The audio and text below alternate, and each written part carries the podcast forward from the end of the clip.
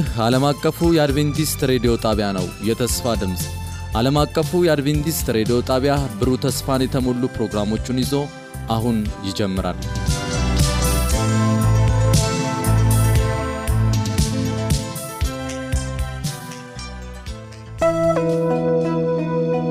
ወደ መሠዊያው መመለስ ወደ መሠዊያው መመለስ ለቤተሰቦቻችንና ለግል መንፈሳዊ ሕይወታችን መታደስ ወደ መሠዊያው መመለስ በሚል ርዕስ ከየካቲት አንድ እስከ የካቲት 30 የጸሎትና የመነቃቃት መልእክቶች በተለያዩ ተናጋሪዎች አዘጋጅተናል።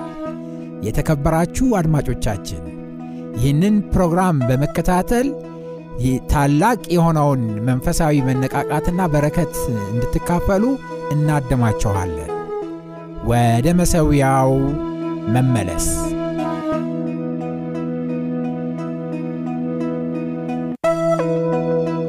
ወደ መሠዊያው መመለስ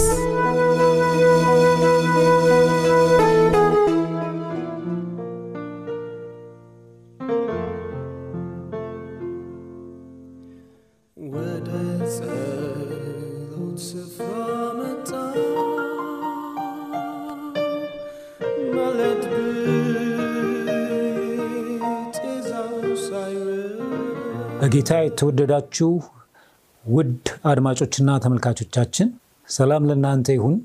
ዛሬ ለተከታታይ የተካፈልን ያለነውን የአስር ቀን የጸሎት ፕሮግራም ዘጠነኛ ቀን ፕሮግራም ነው ማቀርብላችሁ። ፓስተር ተስፋዬ ሽብሩ እባላለሁ። ይህንን እድል በማግኘቴ ጌታን አመሰግናለሁ። አብረን የእግዚአብሔርን ቃል ለዚህ ለዘጠነኛ ቀን ጸሎት የሚያግዘንን የእግዚአብሔርን ቃል አብረን እንካፈላለን። እንግዲህ ዋናው ርዕሳችን እንደተለመደው እዚህ ጋር እንደምታዩት ነውና ለመሪዎች መመሪያ ወደ መሠዊያው መመለስ የሚል ነው። በዚህ ዋና ርዕስ ስር የዚህ የዛሬ ቀን ርዕስ ነግሬያችሁ ጸሎት እናደርግና ወደ ቃሉ እናልፋለን። የዚህ የዛሬው ቀን ርዕሳችን አእምሮን አያሳጣም የሚል ይሆናል።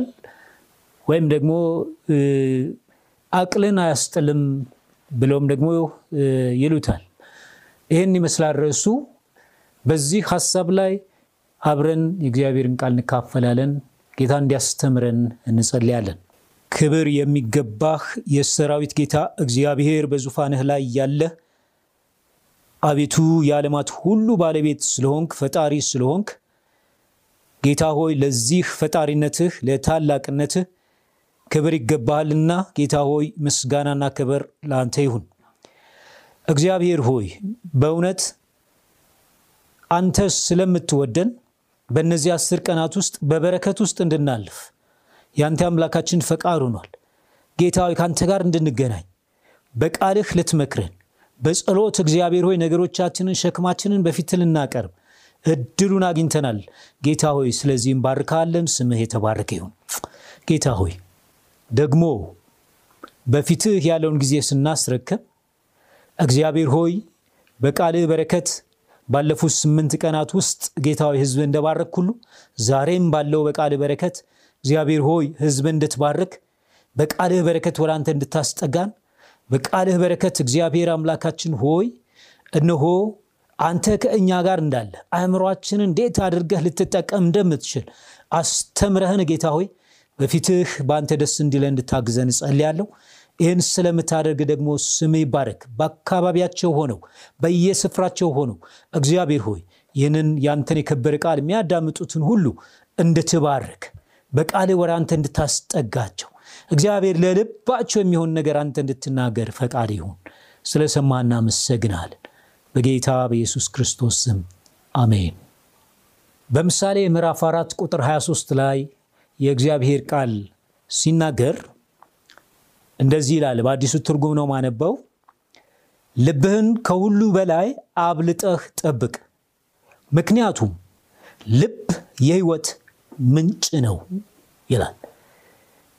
የዛሬው ትምህርታችን የሚያተኩረው በዚህ በልብ ጉዳይ ላይ ነው። አጥብቀህ ልብህን ጠብቅ፣ አጥብቀህ ልብህን ጠብቅ። ይሄ ትምህርት እግዚአብሔር ልባችንን እንዲጠብቅ ለመጸለይ የሚያግዘን ትምህርት ነው። እንግዲህ በእነዚህ አስር ቀናት የጸሎት ጊዜ እየጸለይን ያለ ነው። በብዙ ጉዳዮች እየጸለይን ያለ ነው። ዛሬ ዘጠነኛው ቀን ላይ ደርሰናል። ዛሬ ደግሞ በተለየ ሁኔታ አተኩረንበት እንድንጸልይ ከሚያስፈልጉት ዋና ነገሮች አንዱ እግዚአብሔር ልባችንን እንዲጠብቅልን ለመጸለይ ነው። ምክንያቱም ይላል እሱ ልብህ የህይወት ምንጭ ነው። ታውቃላችሁ እንግዲህ ሰዎች በየዕለቱ የሚያደርጓቸው ነገሮች አሉ። እነዚህን ነገሮች ስናይ አንዳንድ ጊዜ እንደው በእውነት ሰዎች ናቸው ብለን እንድንጠይቅ ያደርገናል። እንደምታውቁት የፍቅር፣ የርኅራሄ፣ የመልካምነት ተግባራት ይደረጋሉ። ግን በተቃራኒው ደግሞ ክፋትም በብዛት ሲደረግ እንመለከታለን። እነዚህን ክፋቶች ስናይ እንዴ በእርግጥ እነዚህ ሰዎች ሰዎች ናቸው ብለን ወደ መጠየቅ እንደርሳለን።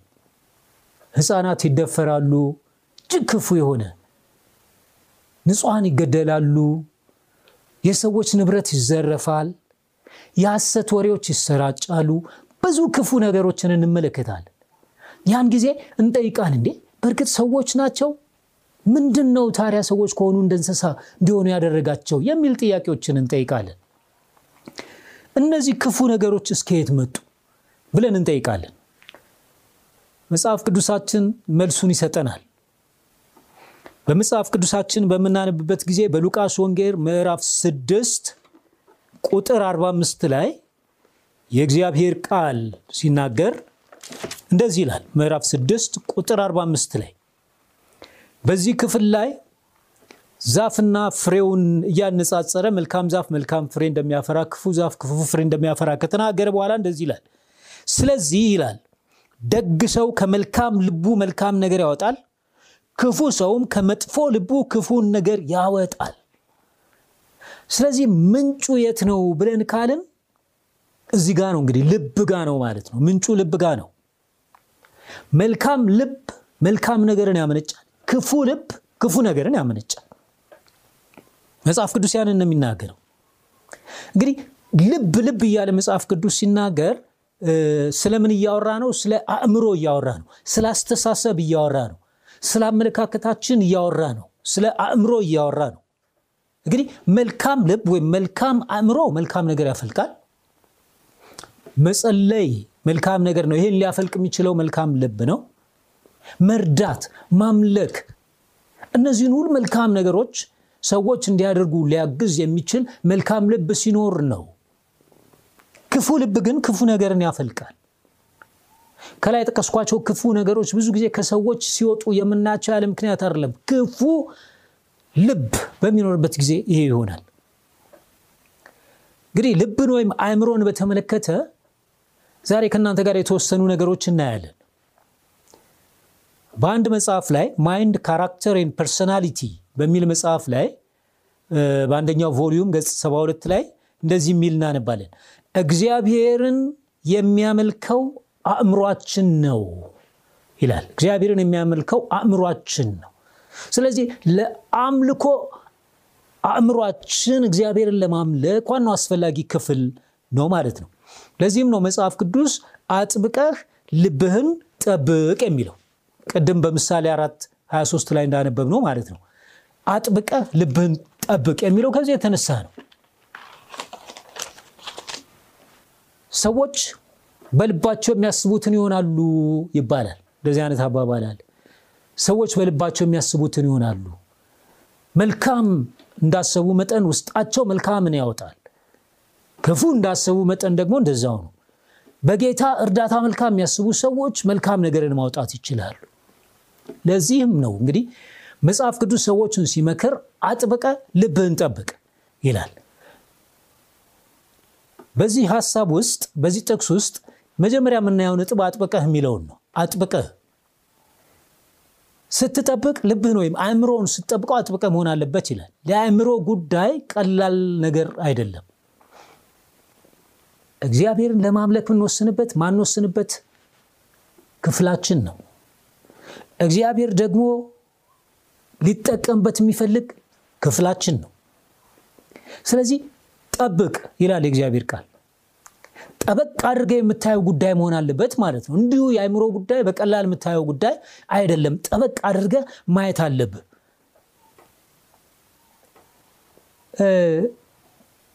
አእምሯችንን የተለያዩ ነገሮች ልንመግበው እንችላለን። ያ ደግሞ አእምሯችንን ይወስነዋል የምንመግበው ነገር። ለዚህ ነው ስንመግበው መጠበቅ አለብን፣ መጠንቀቅ አለብን። በአእምሯችን ጉዳይ ላይ ጥብቅ መሆን አለብን ማለት ነው። አጥብቀህ ልብህን ጠብቅ ሲል ልባችንን አእምሯችንን በመጠበቅ ጉዳይ ጥብቅ መሆን አለብን።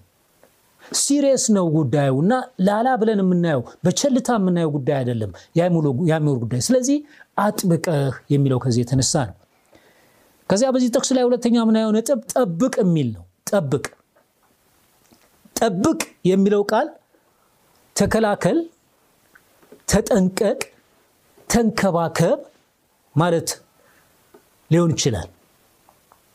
በመጽሐፍ ቅዱሳችን ስለ አዳም እግዚአብሔር ሲናገር ገና አዳምን በፈጠረው ጊዜ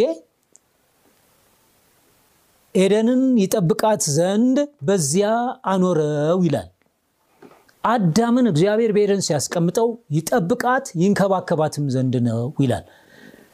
ስለዚህም ጠብቃት የሚል ነገር ለአዳም ተነግሮት ነበር ኤደንን በመጠበቅ ጉዳይ። ስለዚህ ጠብቅ የሚለው ቃል ከዚህ ጋር ልናያይዘው የምንችል ነው። ተንከባከበው፣ ተጠንቀቅለት፣ ከተለያዩ ነገሮች ተከላከለው የሚል ጉዳይ እንደሆነ እንመለከታለን። የአዳም ኃላፊነት ያን ጊዜ መጠበቅ ነበር፣ መንከባከብ ነበር። እዚያ ያለውን ውበት ይጠብቃል። እዚያ ያለውን harmony ይጠብቃል። ግሩም የሆነ harmony ን ያለው በኤደን ገነት። ስለዚህ ያንን harmony ይጠብቃል። እዚያ ያለውን ሰላም ይጠብቃል። እዚያ ያለውን የደስታ atmosphere ይጠብቃል፣ ይንከባከባል። እዚያ ያለውን nature ይንከባከባል። ስለዚህ ጠብቅ የተባለው ለዚህ ነበር፣ እንዲንከባከብ እንዲጠብቅ።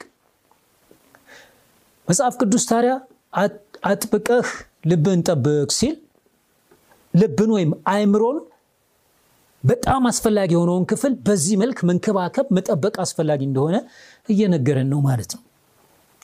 አንዳንድ ተጽዕኖዎችን በመፍቀድ ልባችንን ወይም አእምሯችንን ልንጎዳው እንችላለን።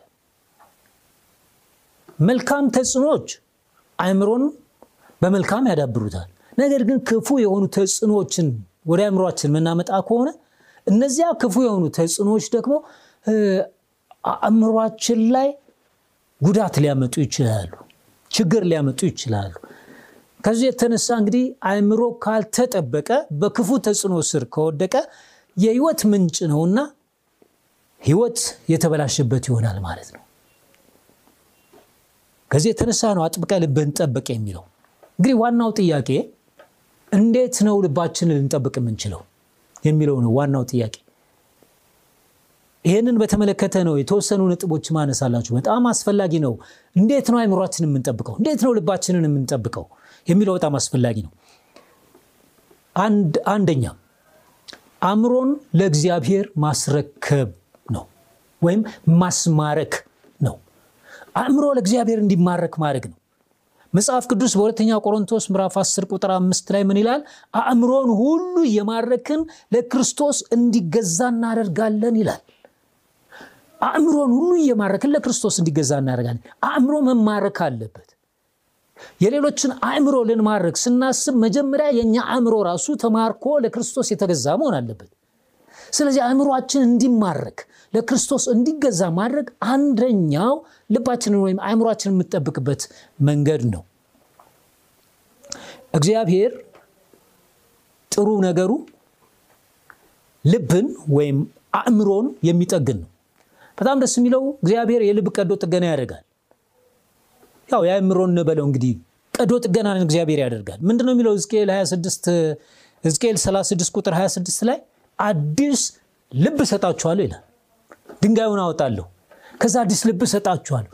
ይሄ ማለት እግዚአብሔር በቃ ቀዶ ጥገና ያደርግና ጥሩ ያልሆነውን ድንጋይ የሆነውን ጠንካራ የሆነውን ልብ ያወጣና ለስላሳ ልብ፣ አዲስ የሆነ ልብ ይሰጠናል። ይህንን ማድረግ ይችላል እግዚአብሔር እና እንግዲህ አእምሯችንን ለእግዚአብሔር ካስረከብን ይሄ ልባችን አእምሯችን ጥሩ ያልሆነ ድንጋይ የሆነ እንኳን ቢሆን ለሱ ስናስረክበው እግዚአብሔር ሊቀይረው ይችላል። ወደሚፈልገው ሊያመጣው ይችላል። እግዚአብሔር ሊቀይረው ይችላል።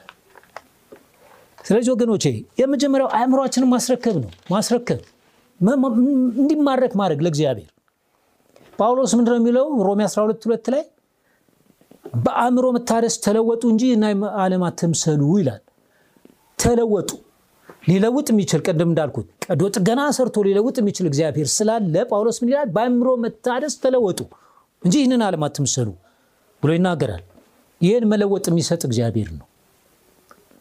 ሰዎች ራሳቸውን ለእግዚአብሔር ማስገዛት ሲፈልጉ፣ አእምሯቸውን ለእግዚአብሔር ማስገዛት ሲፈልጉ፣ ማስማረክ ሲፈልጉ ይህንን ለውጥ በሰዎች ውስጥ እግዚአብሔር ያመጣል። እኛ ብቻ ልባችን ለሱ እንስጥ። ምክንያቱም እሱ ራሱ ምን ሲጋብዘን? ልጅ ሆይ ልብን ስጠኝ ብሏል። ስለዚህ እንስጠው፣ አእምሯችንን እናስማርክለት፣ ልባችንን ለእሱ እንስጠው።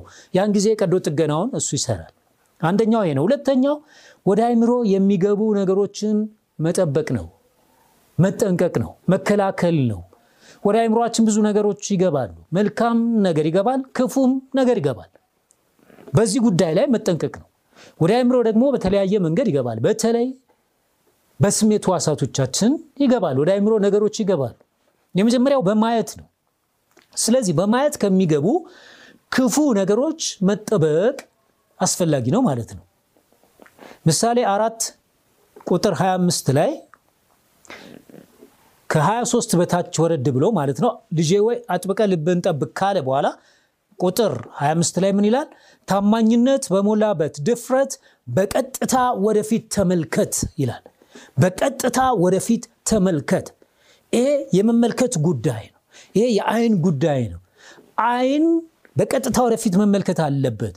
በሌላ አነጋገር ፈረንጆች guard your eyes ይሉታል። አይናችንን ልንጠብቅ ይገባል። በቀጥታ ብቻ ወደፊት ወደ እግዚአብሔር እየተመለከተ እንዲሄድ በህይወት ላይ ብቻ እንዲያተኩር አይናችን ማድረግ። የብዙ ሰዎች ህይወት በሚያዩት ነገር ተበላሽቷል። የብዙ ሰዎች አእምሮ ተጽዕኖ የተፈጠረበት በሚያዩት ነገር ነው። ሰዎች የወሲብ ፊልሞችን በማየት ወሲበኛ ሆነዋል። አእምሯቸው ያንን ነገር ተለማምዶት ተለማምዶት ስለዚህ ተጽዕኖ ተፈጥሮበት ተገዥ ሆነዋል። ሰዎች ጠብንና ጦርነትን በማየታቸው ምክንያት ጠበኛ ሆነዋል፣ ጦረኛ ሆነዋል። ሰዎች ክፋትን በማየታቸው ምክንያት ክፎች ሆነዋል። ሰዎች የሚንገዳገዱ ወላጆቻቸውን በማየታቸው ምክንያት የሚንገዳገዱ ሆነዋል። አእምሯቸው ላይ ተጽዕኖ ፈጥሯል። የምናየው ነገር አእምሯችን ላይ ተጽዕኖ ይፈጥራልና ነው። ስለዚህ ሁልጊዜ በምናየው ጉዳይ ላይ የምናየውን ነገር መምረጥ መልካም እንደሆነ እንማራለን። አእምሯችንን ለመጠበቅ ልባችንን ለመጠበቅ የምናየው ነገር አስፈላጊ ስለሆነ መጠንቀቅ አለብን። መስማት ነው። ሌላው ደግሞ በመስማት ከሚገቡ ነገሮች መጠንቀቅ ነው፣ መጠበቅ ነው። ሁልጊዜ ክፉ ነገር መስማት የመረጡ ሰዎች ወደ ክፋት ያዘንብላሉ። በጣም የሚገርም ነው። ሁልጊዜ በቃ የሚያስቡት ከዛ በኋላ የሚናገሩትም ክፉ ነገር ነው። በታክሲ እየመጣው አሁን ወደዚህ አገልግሎት እየመጣው የሰማሁት ነገር አስገረመኝ። የታክሲ ረዳቱ ለሹፌሩ ስድስት ሚሊዮን ሎተሪ አይደለም ስልሳ ሚሊዮን ሎተሪ ደረሰኝ ሲል ሰማውና ይደርሰኛል ስልሳ ሚሊዮን ብር ሎተሪ ይደርሰኛል ሲል ሹፌሩ ደግሞ ምን አለው? ስንት ነው ያልከው? ቁጥሩ ስልሳ ምትል ሰምቻለሁ ይለዋል።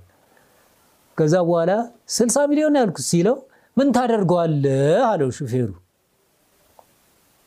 የገረመኝ ከዛ በኋላ የተናገረው ነው።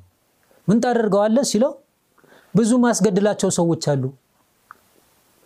ይህን ብር ቢያገኘው የሚያስበው ነገር ምንድን ነው? ብዙ የሚያስገድላቸው ሰዎች አሉና በቃ ያንን ነው የሚያስበው። ተመልከቱ እንግዲህ ብዙ ጊዜ የምናያቸው ነገሮች ተጽዕኖ ይፈጥሩብናል እና የምንሰማቸው ነገሮች ተጽዕኖ ይፈጥሩብናል።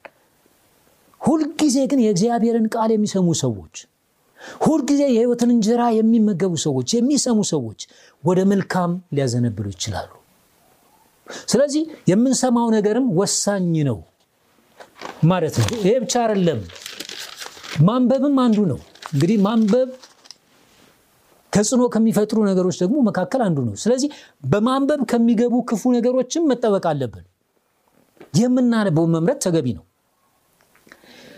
ኢሳይያስ ስለዚህ ምክር ሲሰጥ ምን አለ? ምዕራፍ 34 ቁጥር 16 ላይ እንደዚህ አለ። ምዕራፍ 34 ቁጥር 16 በእግዚአብሔር መጽሐፍ ፈልጉ አንብቡም። ምክሩ ይሄ ነው። ፈልጉ፣ የእግዚአብሔርን መጽሐፍ አንብቡ። ሰዎች ወደ እግዚአብሔር ቃል ንባብ ሲያዘነብሉ፣ የእግዚአብሔርን ቃል ማንበብ ሲያዘወትሩ፣ የእግዚአብሔር ቃል በመልካም ነገር አይምሯቸውን እየሞላው ይሄዳል። የእግዚአብሔር ቃል በክርስቶስ ኢየሱስ ፍቅር አይምሯቸውን እየሞላው ይሄዳል። ስለዚህ መልካም ተጽዕኖ በአይምሯቸው ላይ ያደርጋል ማለት ነው። ቆላሲያስ ምዕራፍ 14 ቁጥር 16 ላይ ጳውሎስ ደግሞ እንዲህ ያለ ይቺ መልእክት በእናንተ ዘንድ ከተነበበች በኋላ በላውዶቅያ ሰዎች ማህበር ደግሞ እንድትነበብ አድርጉ። አንብቦ አለ ጳውሎስ ለቆላሲያ ሰዎች ይችን መልእክት አንብቧት። ደግሞ የሚገርመው ደስ የሚለው እናንተ ብቻ አይደለም የሚለው እናንተ ካነበባችሁ በኋላ ሌሎች ደግሞ እንዲያነቡ ደግሞ አድርጉ አለ። ለምን? በማንበባቸው ሌሎች እንዲያነቡ ማድረጋቸው ሰዎች በአእምሯቸው ላይ መልካም ነገር ይሰራል። ሰዎች ወደ ክርስቶስ ኢየሱስ መጠጋት ይችላሉ። ልባቸውን ወደ ክርስቶስ ማዘንበል ይችላሉ። ልባችንን መጠበቅ ከፈለግን ወደ ቃሉ እናዘንበል። ደግሞም ለቃሉ ልባችን ገር ይሁን፣ ለስላሳ ይሁን፣ ክፍት ይሁን። ያን ጊዜ ልባችንን መጠበቅ እንችላለን ማለት ነው። ወደ ሶስተኛው ነጥብ ልምጣ። ሶስተኛው ነጥብ ልባችንን የምንጥልባቸው ነገሮች ላይ መጠንቀቅ ነው። ብዙ ጊዜ ልባችንን ወይም አእምሯችንን የምንጥልባቸው ነገሮች ይኖራሉ እና እነዚህ ነገሮች ደግሞ ልባችንን ከጣልንባቸው አእምሯችንን ከጣልንባቸው ጥሩ ካልሆኑ ወደዚያው እንድናዘነብል ያደርጉናል። ወገኖች ልባችን መውደቅ ያለበት መጣል ያለበት ማረፍ ያለበት በእግዚአብሔር ነገር ላይ ነው። ያን ጊዜ ነው አእምሯችን መልካም የሆነ ነገርን ማፍለቅ የሚችለው። አራተኛው ልባችንን ከሚሰርቅ ነገር መጠንቀቅ ነው።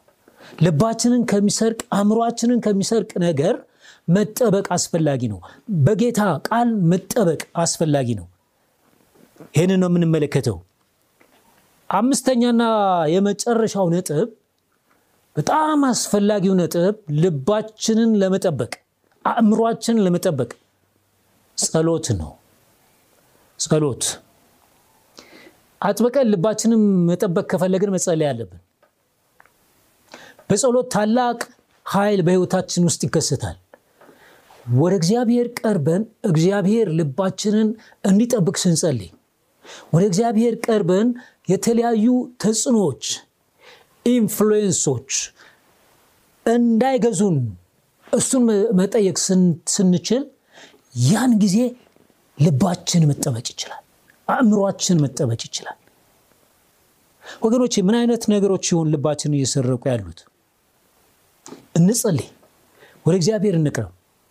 በዚህ ምሳሌ ማድረግ የምንችለው ያዕቆብን ነው። ያዕቆብ ጥሩ ምሳሌ ይሆነናል። ያዕቆብ እንደምታውቁት ስሙ ያዕቆብ ነበር። ያዕቆብ ማለት ደግሞ አታላይ ማለት ነበር።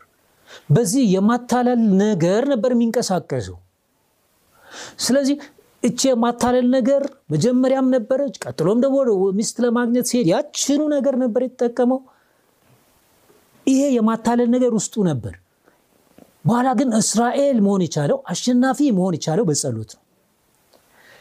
በጸሎት ከአምላኩ ጋር በታገለ ጊዜ ካልባረከኝ አልለቅህም።